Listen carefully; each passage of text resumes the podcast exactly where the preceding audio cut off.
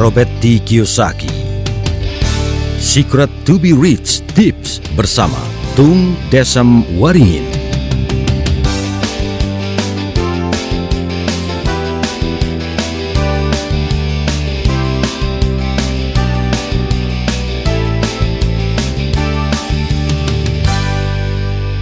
Tips 27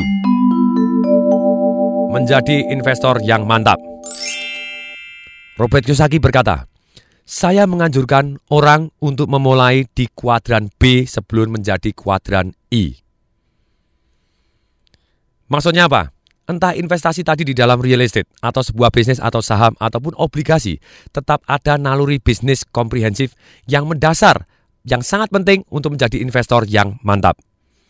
Beberapa orang memiliki naruri yang komprehensif ini, tapi banyak yang tidak. Terutama karena sekolah melatih orang menjadi sangat terspesialisasi, tidak terlatih secara komprehensif.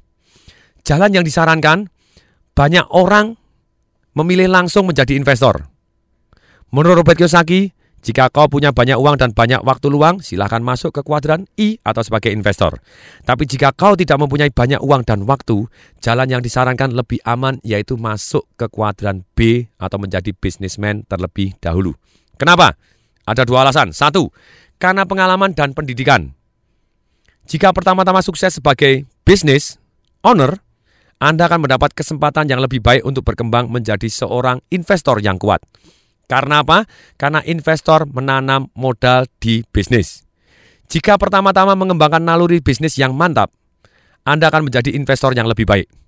Anda akan bisa lebih baik mengenali B, yang mana yang bagus. Investor sejati menanamkan modal kepada B yang sukses dengan sistem bisnis yang stabil.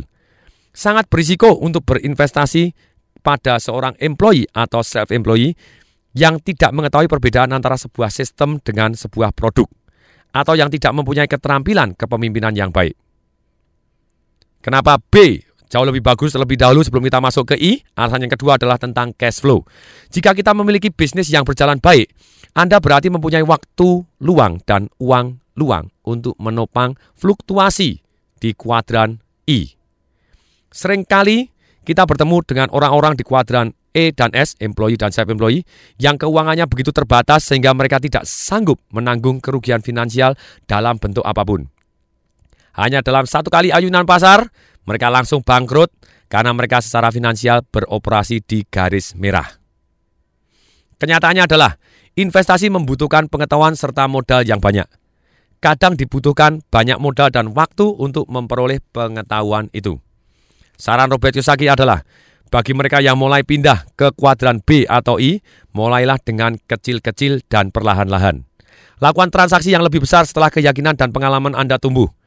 Begitu seseorang memperoleh pengalaman dan reputasi yang bagus, semakin lama dibutuhkan semakin sedikit uang untuk menciptakan investasi yang semakin besar. Bahkan sering tidak dibutuhkan uang untuk menghasilkan banyak uang. Kenapa? Karena pengalaman sangat berharga.